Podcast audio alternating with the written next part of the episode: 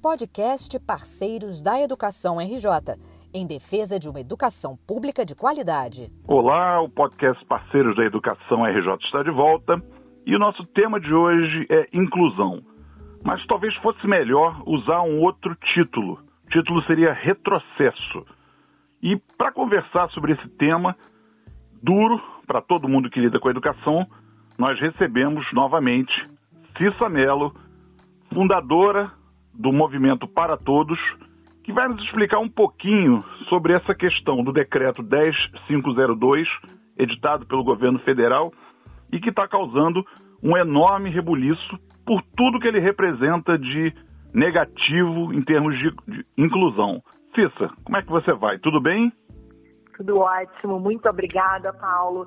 Obrigada pela oportunidade que a Parceiros da Educação dá para a gente falar sobre um tema tão importante como esse. Obrigado a você por participar. E eu acredito muito que a inclusão ela acontece a partir desses momentos, dessas falas, né, da gente pensar juntos, né, da gente estar tá, é, discutindo um assunto que na verdade diz respeito à educação é, não só na educação pensando na educação formal escola, né, mas na educação de toda uma sociedade, porque a questão da pessoa com deficiência, ela não se limita à escola, né, é uma questão que diz respeito a toda a nossa vida social, né, e escolar inclusive. Com então, certeza. acho que é muito importante. Vamos só historiar aqui para os nossos ouvintes que eventualmente ainda não estejam na mesma página. Bom, recentemente o governo federal o governo do presidente Bolsonaro editou um decreto e ele criou, ele recriou uma política nacional, a qual ele deu o nome de Política Nacional de Educação Especial, que viria em substituição à que havia, que seria a Política Nacional de Educação Especial na perspectiva inclusiva. Explica um pouquinho, então, para mim, por favor, Cissa, e para os nossos ouvintes, o que é que está mudando? Que proposta é essa e que mudanças acarreta esse decreto presidencial? Então, a gente tem aí todo um processo histórico, né? Que eu acho que a gente tem que ir um pouquinho mais para trás para poder entender o que, que acontece nesse momento, né? É, onde a gente vem é, de um movimento mundial, na verdade, não é só aqui no Brasil, né? Onde é, as pessoas com deficiência eram num determinado momento, e aí eu não estou indo tão longe, eu estou indo para a Segunda Guerra Mundial, onde a gente está falando aí, né, um pouco antes da Segunda Guerra Mundial, onde a gente está falando que em termos históricos isso é muito pouco tempo.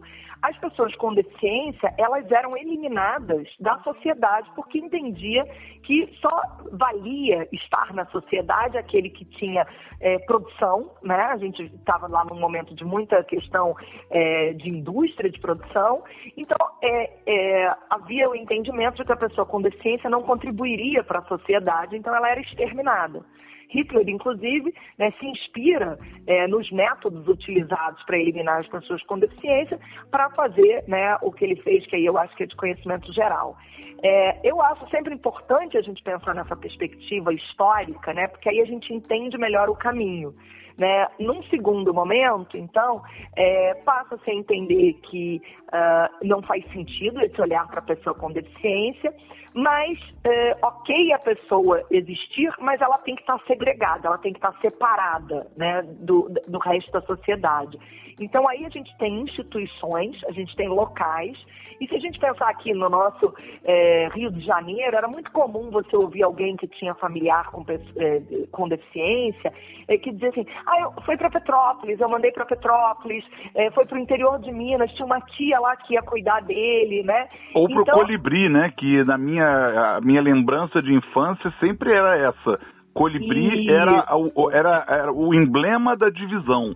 Era instituição Exatamente. especial para qual todos os portadores de deficiência, qualquer que fosse, iam. Exatamente. Então, as pessoas com deficiência eram segregadas para esses locais, né? Longe do olhar, longe das, das demais pessoas, né? É, sendo numa escola especializada, numa instituição especializada, ou até como isso que eu falei, no interior, né? Num lugar que está mais longe sim, daquela sim. É, família. E a gente começa é, depois um movimento, né, muito é, feito pelas próprias pessoas com deficiência, né, e aí vem aquele lema muito bacana, nada sobre nós sem nós, que foi um lema instituído numa convenção com muitas pessoas com deficiência, uma convenção internacional, é, onde essas pessoas passam a, a dizer né, que elas podem contribuir, passam a mostrar que tem grandes eh, contribuições a fazer para a nossa sociedade nas escolas regulares. Porque se eu não tenho uma praia especial, eu não tenho uma padaria especial, por que, que eu vou ter uma escola especial? Né? Eu tenho que ter todas as pessoas juntas para que a gente consiga conviver com as diferenças e aprenda a partir das diferenças. Agora, esse movimento é todo muito novo, né? Aqui no Brasil, eu estou falando é, de uma coisa mais explícita nos últimos 20 anos. Então, isso leva um tempo. E aí é, vem toda uma fala de que ah, não está funcionando. Né? Ah, mas a escola regular não está, de fato, conseguindo incluir. O que é verdade, entendeu, Paulo? Porque 20 anos é muito pouco para fazer, de fato, né? uma, uma mudança tão drástica. É, mas, mas é deixa eu te perguntar, aproveitando esse teu ponto, Cissa, é, o que, que significa não estar conseguindo incluir? O que, que significa isso? Quando eu te conto ah, que amigos dos meus filhos, crianças com síndrome de Down e autismo, estão lá levando vidas como tem que ser, vidas absolutamente normais, convivendo, fazendo seus deveres de casa, com mediadora ou sem mediadora, não importa, e tentando levar a vida com tanta autonomia quanto consigam. Então, o que, que significa dizer que não estão incluindo efetivamente? Qual, qual é? Esse, que argumento é esse? Então, e eu acho que essa escola que você se refere, né, é uma escola que não está falando de uma inclusão que começou nos últimos 20 anos. É uma escola que já nasce numa perspectiva de uma escola para todos. Perfeito. Então, é, eu, eu, eu tendo a dizer, sem conhecer as crianças, que essas crianças estão de fato incluídas, porque elas estão na escola de fato aprendendo. Então, assim, incluir de fato é isso. Toda a criança está na escola para aprender. Então a gente tem que sair do modelo onde ah, a criança com deficiência só vai para lá para socializar, ou algumas escolas que fazem só porque ah, é preciso, então as crianças estão aqui. Isso é que a gente diz que de fato não é uma inclusão. Que é Mas quase como uma é cota, né? Quase como uma cota, né, Cissa? Você exatamente. fazer é, uma concessão, é. é. é quase como uma concessão, bom, já que tem que ter. Entendi, entendi o teu ponto. E, e aí até me lembra a questão das cotas, uma vez que eu cheguei numa rádio né, nós dois somos jornalistas, é, e aí para gravar um, um, uma, uma entrevista, e o, o, jornalista me disse, ah, você vai ficar muito feliz, porque aqui nós temos inclusão. Vou te apresentar o fulano. E aí eu pergunto, né, uhum. me apresentou o fulano, eu conheci o fulano, e aí eu falei para ele, o que você faz aqui? Qual a sua responsabilidade? E ele não conseguiu me responder. Oh, e aí, assim que ele saiu, eu perguntei, para o jornalista, né? E ele ficou tão sem graça, porque efetivamente ele não tinha nada para fazer lá. Ele estava cumprindo cota. Cumprindo né? cota, então, claro. Isso, isso é o que a gente chama de uma inclusão mal feita, né? Então, é... mas eu, eu gostaria de reforçar a ideia de que a inclusão é um processo. Então, assim, a gente precisa. Eu tenho comparado muito agora nas minhas falas sobre esse novo decreto com a questão que aconteceu nos Estados Unidos, né, no momento em que foi liberado para as crianças negras entrarem nas escolas, é, que naquele momento eram apenas para os brancos. E aí a gente tem uma personagem muito importante, que é a Ruby, né, é, que é a primeira criança negra a entrar numa escola só de brancos. É, eu não sei se você já viu essa imagem, até me arrepio toda vez que eu falo sobre já isso. Já vi, sim. É uma imagem muito forte, né? De dois policiais acompanhando essa hum. menina para entrar e sair da escola. É, é isso que a gente está falando. E eu escrevi até uma vez um texto relacionando, há muito tempo atrás, com a questão da criança com deficiência e perguntando quem quer ser Ruby? Uhum. Entendeu? Porque ninguém. E aí vem essa. A analogia é perfeita, exatamente isso. A analogia cabe como luva né? Porque assim, é, é, eu sempre fico imaginando o pai e a mãe dessa Ruby, entendeu? Porque você coloca seu filho é, num momento de transformação que vai ser doloroso. Então, assim, eu vejo que há 20 anos a gente está participando desse momento. E aí, com muita dor, eu vejo como um grande retrocesso esse decreto. Né? Eu acho que, primeiro, a gente não deve governar por decreto, e aqui eu não estou fazendo questões, né? as minhas falas nunca são políticas, eu sou, nesse sentido, extremamente apartidária, mas eu acho que a gente não deve governar por decretos. Eu acho que o exemplo que a gente teve na Lei Brasileira de Inclusão, promulgada em 2015, foi um excelente exemplo de participação da sociedade civil, de, de, de escuta, de, de vários pontos de vista. E foi nesse momento que a gente construiu a política nacional de educação na perspectiva é, especial, na perspectiva inclusiva, Perfeito. que é justamente essa palavrinha que muda tudo, entendeu? Porque é no olhar da inclusão. Onde a gente vai, e aí às vezes as pessoas estão perguntando, porque é, tem poucas mudanças efetivas que a gente está falando, mas é muito mais uma questão é, de foco e para o que a gente está direcionando. E quando a gente fala em, em política pública, isso significa inclusive verba. Então, Exatamente. Você vai desviar a verba para. Você vai, em, em, termos práticos, né? Você me corrige se eu estiver errado, mas você desvia a verba para construir ou para fomentar instituições é, especiais, como quer que se chame, que não deveriam existir mantivéssemos o que, a, o que em 2015 foi pactuado, que todo a, a educação é inclusiva por excelência, logo não deve haver espaços diferenciados. Eu estou certo nesse, nessa linha de raciocínio?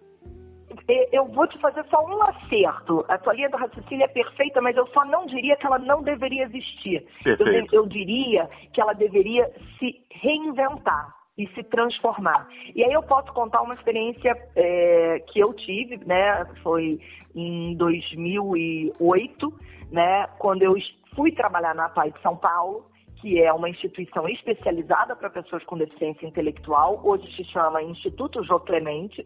Parte da mudança de nome foi porque ela quis se separar do movimento das APAES. A gente tem em torno de 1.500 APAES no Brasil hoje. É, muitas delas fazem um trabalho magnífico, como o Instituto Jô Clemente hoje faz, e que trabalham nesse formato que eu vou contar, que é de ser um centro de apoio, apoio especializado. A gente precisa muito dessas instituições. Então, não é entender que elas não devam existir. Elas têm um outro papel, que é de apoiar as pessoas nas suas especificidades, as famílias e as escolas regulares, inclusive. Então, lá quando eu entrei para trabalhar na Paz de São Paulo, a gente estava passando por esse momento. Então, eu pude vivenciar a troca de uma escola especial para um centro de apoio especializado. Então, é isso, aí eu queria te perguntar. Em verdade, a APAI não se destina a educar propriamente, ela se destina a apoiar quem educa e, e, o educando. Né? A, a, a, função da, da. Na verdade, o nome para mim já deveria ter sido mudado há muito tempo, porque a terminologia é tão antiga que a pai, é, pais e amigos dos excepcionais, como é um jargão que já não se usa há 30 anos ou, ou algo assim. Né? Quer dizer, já, eu acho que a, a, decisão do Instituto João Clemente é, é super acertada até semanticamente. Agora, é, concorda comigo? As APAES e outras instituições são uma espécie de apoio a, a esse ensino formal que as escolas Perfeito. devem prover? Exato, perfeito. Porque é, depois que eu trabalhei na PAI de São Paulo, eu fui trabalhar na Fundação Norina Novil, que já funcionava, que sempre funcionou nessa perspectiva de apoio, né? E ela é exclusiva para apoio para pessoas é, com, deficiência com deficiência visual, visual ou baixa uhum. visão, né? Então, é, a gente sempre trabalhou exatamente nesse apoio para as escolas, para os educandos. Então, isso também tira do professor a ideia de que ele vai ensinar, por exemplo, uma pessoa é, cega, entendeu? Como é que ela faz para beber água, né? Coisas simples, cotidianas sim, da vida sim. dela.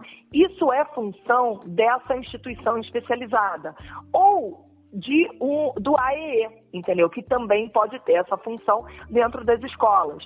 É, sendo que essa, é, o AEE ele tem uma função ainda maior de apoiar a escola. Não são todas as escolas que têm é, o AEE, é, mas a gente precisa justamente é investir para que tenhamos mais, para que tenhamos mais formações. E aí é que é a discussão, porque se eu tirar o investimento da escola regular para que ela esteja mais preparada para a inclusão, e levar esta verba para. Eu estou indo na contramão. Né, porque é, eu não vou conseguir fazer as duas coisas ao mesmo tempo. E um outro ponto muito importante é que essas instituições são privadas.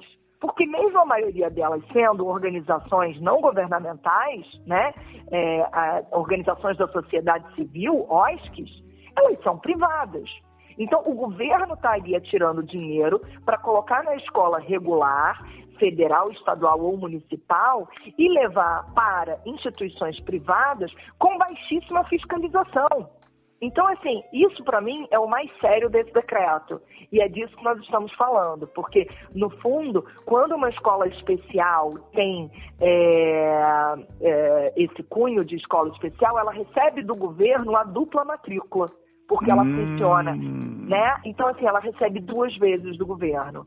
Então, tem uma discussão toda econômica que está sendo muito pouco falada e muito pouco discutida. É, eu confesso que não vi ainda nada sobre isso, vi documentos que algumas entidades propuseram, eh, postaram, na verdade, com a proposta de que se mobilizasse a sociedade contra é, esse decreto, até porque ele está tramitando na Câmara, não é isso? No Congresso, não é isso?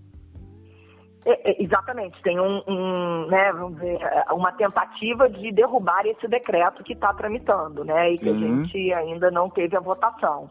É... Agora, um outro ponto também, Paulo, que eu acho importante a gente pensar, é, e que eu gosto muito de falar sobre isso, é que independente de legislação, a gente tem que pensar no que a gente quer como sociedade, né? E do que, que a gente está falando? Porque é, não é só em função de lei que as coisas acontecem, né? É em função do desejo das pessoas que estão no dia a dia, né? o que, que você quer para o seu filho? O que, que eu quero para o meu filho? O que, que a gente vai construir nessa sociedade? A gente vai começar separar? A gente vai ter uma escola para meninos, uma escola para meninas, um para com deficiência, outro para sem deficiência, um para os negros, um para os brancos.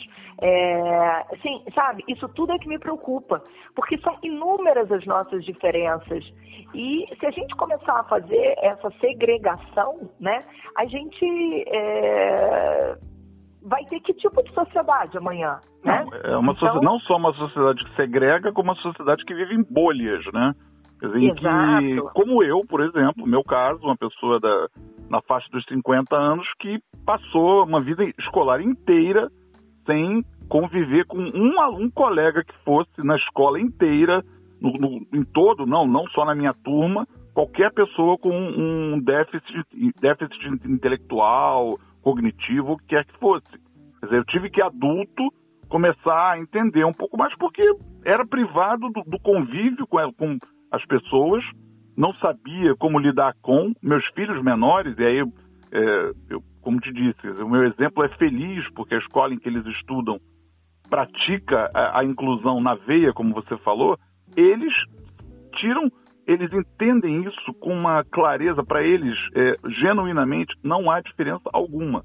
E eu acho é. que é, é o que deveria. Quando você diz essa questão financeira, eu entendo ter uma, um ponto importantíssimo no qual a gente deva bater, mas até como pai, me parece que o mais importante é a, a ruptura, que nem que não esteja proposto de maneira explícita, mas subrepticiamente se propõe uma segregação de novo. Quer dizer, são 30 anos de retrocesso para que quem tem deficiência só ande com quem tem deficiência, quem não tem só ande com quem não tem. Quer dizer, a gente volte a ser uma sociedade de castas, né? Seria isso? Eu acho que isso, é, isso me preocupa né? muito isso também. Isso me preocupa muito, exatamente. Então eu acho que a discussão é muito maior por aí, né?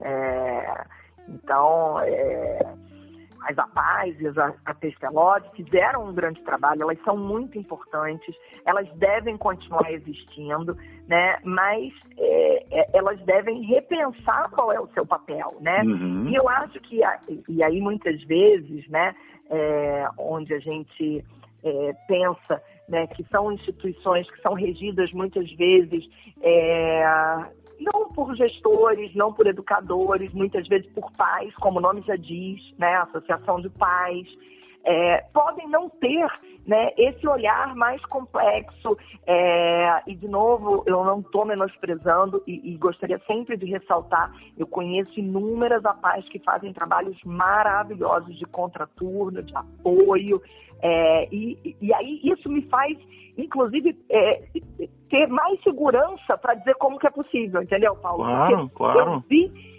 essas que se transformaram, o poder que tiveram, o que conseguiram fazer.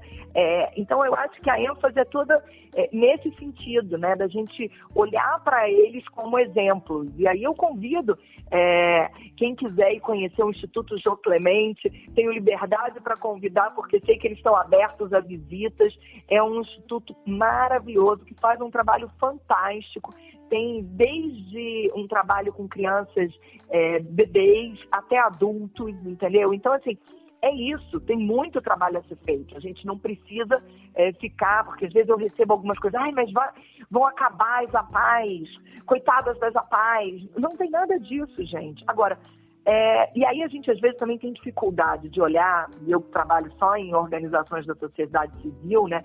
A gente tem dificuldade de olhar para essas organizações como negócios mas são negócios. Claro, né? E que claro. precisam ter as suas transformações também. Então, a gente precisa né, que essas organizações é, estejam né, digitalizadas, tenham gestão profissionalizante. É, então, tudo isso também precisa acontecer. E tenham que sair do modelo de viver só de doação, tenham que se repensar. Então, a gente tem, por exemplo, é, eu também conheci uma outra pai no interior de São Paulo, que tinha um trabalho junto com uma padaria, entendeu? De profissionalização, fantástico, entendeu? Bacana. E que deixou de depender só do, do dinheiro da doação, porque ela passou a ter um negócio que trazia dinheiro. O Instituto Jô Clemente, por exemplo, é, muito pouca gente sabe, mas grande parte do dinheiro é, que faz o Instituto funcionar vem de um negócio que é o exame do pezinho. A PAI de São Paulo, Olha. Né, o Instituto João Clemente, ele tem, só tem três lugares no Brasil que tem essas máquinas que fazem esses, é, esse exame. As tá? análises, aham. É, as análises, e o Instituto João Clemente é um deles. E que faz para os melhores hospitais de São Paulo. É engraçado, Paulo, quando eu entrei para trabalhar lá, que eu soube disso, eu fui olhar os papéis dos meus filhos, que tinham nascido, eh, meus três filhos nasceram em São Paulo. E os três tinham nascido no Hospital São Luís, um dos melhores hospitais de São Paulo. E os três tinham tido o exame do pezinho deles feito na PAI de São Paulo e eu não sabia. Nossa, olha só. Entendeu? Então, é... Muito legal isso, muito legal. Isso é muito bacana. E isso, e por que, que isso tem a ver com o negócio da deficiência, né? Porque isso é prevenção da deficiência intelectual, principalmente. Claro, Então, claro. é, muita gente não sabe a importância que você tem desse exame do pezinho para você detectar logo algumas doenças, algumas possíveis deficiências, né? E algumas questões, uma delas, por exemplo, é necessário que você nem amamente o seu filho. Então, a gente que imagina sempre que o, a, né, o leite O aleitamento materno tem seja a solução para tudo, mas nem pra sempre é. tudo, mas nem sempre. Então, Olha assim, tem só. uma questão específica que a gente precisa interromper o aleitamento materno. Por isso Entendi. que esse exame precisa ser feito tão rápido, né? Então, assim, é, tem muita coisa aí para a gente né, pensar juntos é, e, e sair, eu acho que muito, Paulo. é, isso tudo tem me feito pensar. A gente fica numas discussões muito polarizadas, né? Ou é isso ou é aquilo. E a Claro. gente não para para pensar assim, mas como é que a gente faz para existir todo mundo junto? Como é que dá para ter todo mundo? Tem, poxa, gente, o que a gente mais precisa é um trabalho voltado para as pessoas com deficiência. Então vamos se unir, vamos fazer todo mundo junto, mas que Sim, essa sim. pessoa esteja convivendo com todos, né? Sim, que ela claro. esteja apta a estar em todas as escolas, em todas as padarias, em todos os parques. Porque se eu começo a dizer você pode, você não pode, e a outra pergunta que eu faço, Paulo, com que idade a gente vai dizer isso? Porque eu já vi tantos casos que o médico disse, esse não vai falar, esse não vai andar, esse não vai isso, e me arrepia de novo, porque eu vi essas crianças falarem, eu vi Claro. essas crianças andarem, eu vi essas crianças aprenderem a ler e escrever quando alguém tinha dito lá atrás que elas não iam conseguir fazer nada disso. Então, quem sou eu para definir? Né? Como é que eu vou definir isso? Com Então, certeza, assim, com é- certeza. Concordo contigo em gênero e número. Eu queria, Cissa, só para a gente fechar esse papo inclusivo que nós estamos tendo, que eh, você me dissesse o seguinte, o que, que o Para Todos está fazendo, o que, que ele pode fazer, que movimento existe para que a sociedade civil se engaje, o que é que a gente precisa fazer? Pressionar o deputado em quem nós votamos? O que, que a gente pode fazer como sociedade para não deixar que esse retrocesso ao qual, me, ao qual eu me, na verdade, ao qual me referi no início lá do papo, esse retrocesso de 30 anos, o que é que a gente faz para evitar que ele aconteça? Maravilha. Eu acho que são três coisas. E aí eu encerro a minha fala é, com, com esse ponto, porque aí eu acho que é, a gente deixa também cada um levar para casa e pensar o que, que ele vai fazer sobre isso. Boa, né? boa. O, o primeiro ponto é, você falou, é a gente pressionar quem está lá hoje, quem a gente conhece, os contatos que a gente tem, para que não deixe que esse decreto seja mantido, tá? O segundo ponto, eu acho que a gente está aí há pouquíssimos dias já de uma eleição. Uma eleição muito importante, porque a gente está votando em vereadores e prefeitos, é, e esse decreto ele só vai fazer sentido se os prefeitos né, fizerem mudanças efetivas na, na sua jurisprudência.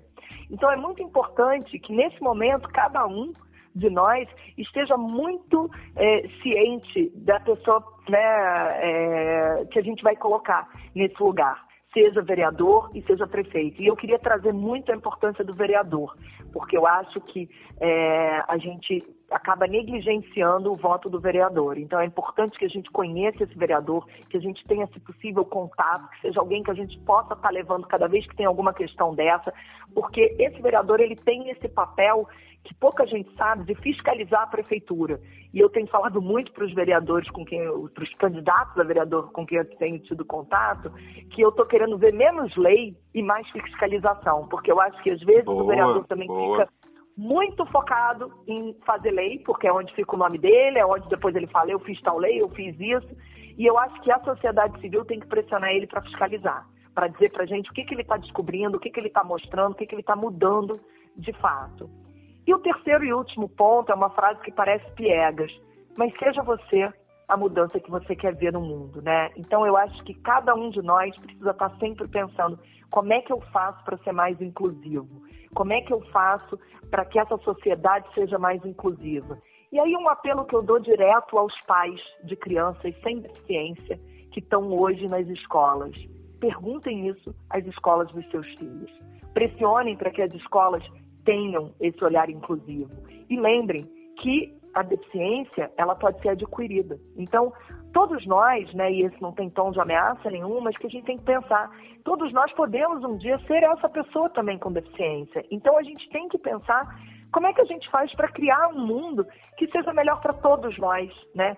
E o último ponto, né, lembrando que a questão de ter pessoas com deficiência convivendo próximo é um fator é, de grande mudança na vida de todos, não só das pessoas com deficiência.